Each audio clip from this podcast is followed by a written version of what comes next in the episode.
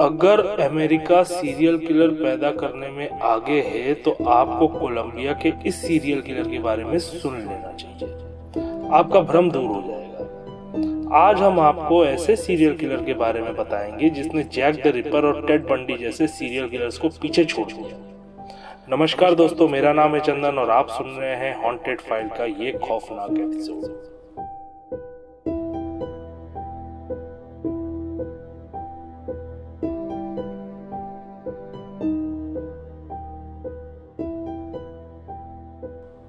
Pedro Alonso Lopez का जन्म 8 अक्टूबर 1948 को कोलंबिया में हुआ।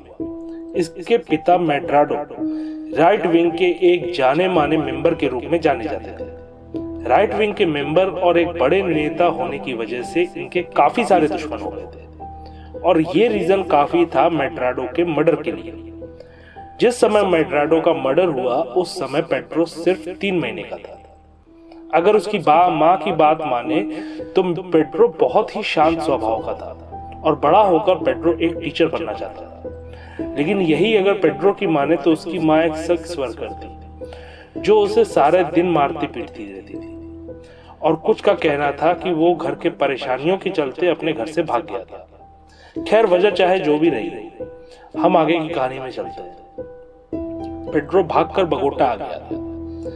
जब पेड्रो मात्र सात साल का था तो उसे एक सड़क के किनारे ठंड में ठिठुर रहा था। वहाँ पर उसे एक आदमी मिला जो उसे अपने घर ले आया। बजाय उस बच्चे की मदद करने के, उसने पेड्रो को बहुत बुरी तरीके से सेक्सुअली अब्यूज किया। पेड्रो का कहना था कि जब वो दस साल का हुआ तो वो एक बूढ़े अमेरिकन कपल को मिला।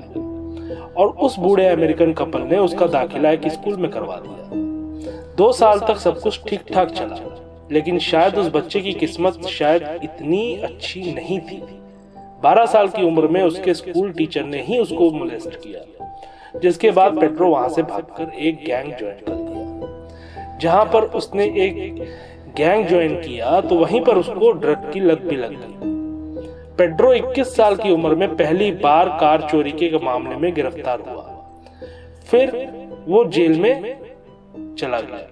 जेल में उसके साथ दो कैदियों ने रेप किया जिसके बाद उसके सहनशीलता ने जवाब दे दिया। और उसने चम्मच का चाकू बना के उन दोनों कैदियों को मार डाला जिसकी वजह से उसे जेल में कुछ दिन और सजा काटना पड़ी। इन सब घटनाओं ने इसके दिमाग पर इतना गहरा असर डाला कि वो जेल से निकलते ही पेरू पहुँच गया।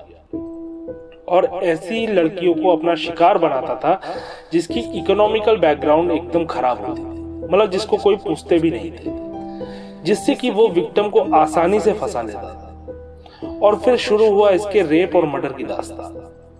और फिर 1977 के बीच में पेट्रो ने दर्जन मर्डर कर दिए।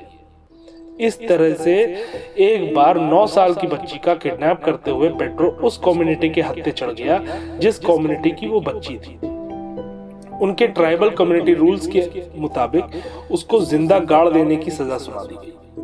लेकिन कुछ वेस्टर्न मिशनरी की वजह से उसकी जान बच गई और उसको पुलिस के हवाले कर दिया गया। काफ़ी विचार विमर्श के बाद पेड्रो को डिपोर्ट कर दिया गया और वो एक्वाडोर पहुँच गया। एक्वाडोर पहुँचते ही धीरे धीरे करके पेड्रो ने यहाँ की लड़कियों को भी गायब करना शुरू कर दिया था। बड़ी मशक्कत के बाद पेड्रो लोपेज पुलिस की पकड़ में आया।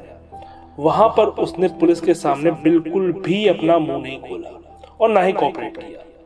वहाँ से पेट्रो को जेल भेज दिया गया। और उसकी दोस्ती वहाँ के एक कैदी से हो जब उसको विश्वास ये हो गया कि वो कैदी मेरा सबसे अच्छा दोस्त है तो अपने सारे राज अपने दोस्त के सामने उसने खोल दिए।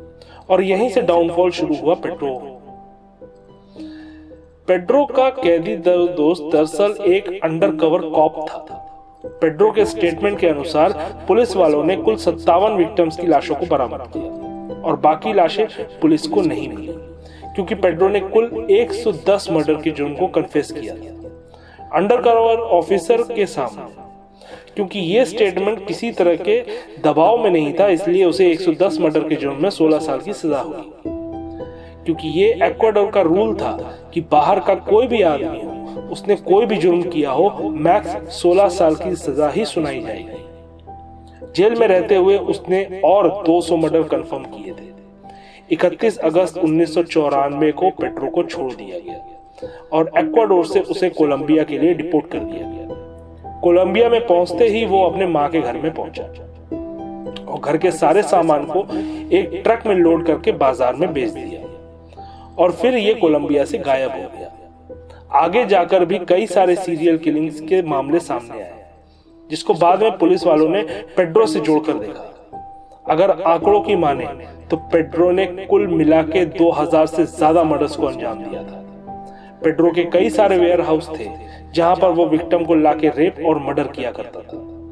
पुलिस को आज तक पेड्रो के एक भी वेयर हाउस का पता नहीं चल पाया, और ना ही पेड्रो कभी पकड़ में आया।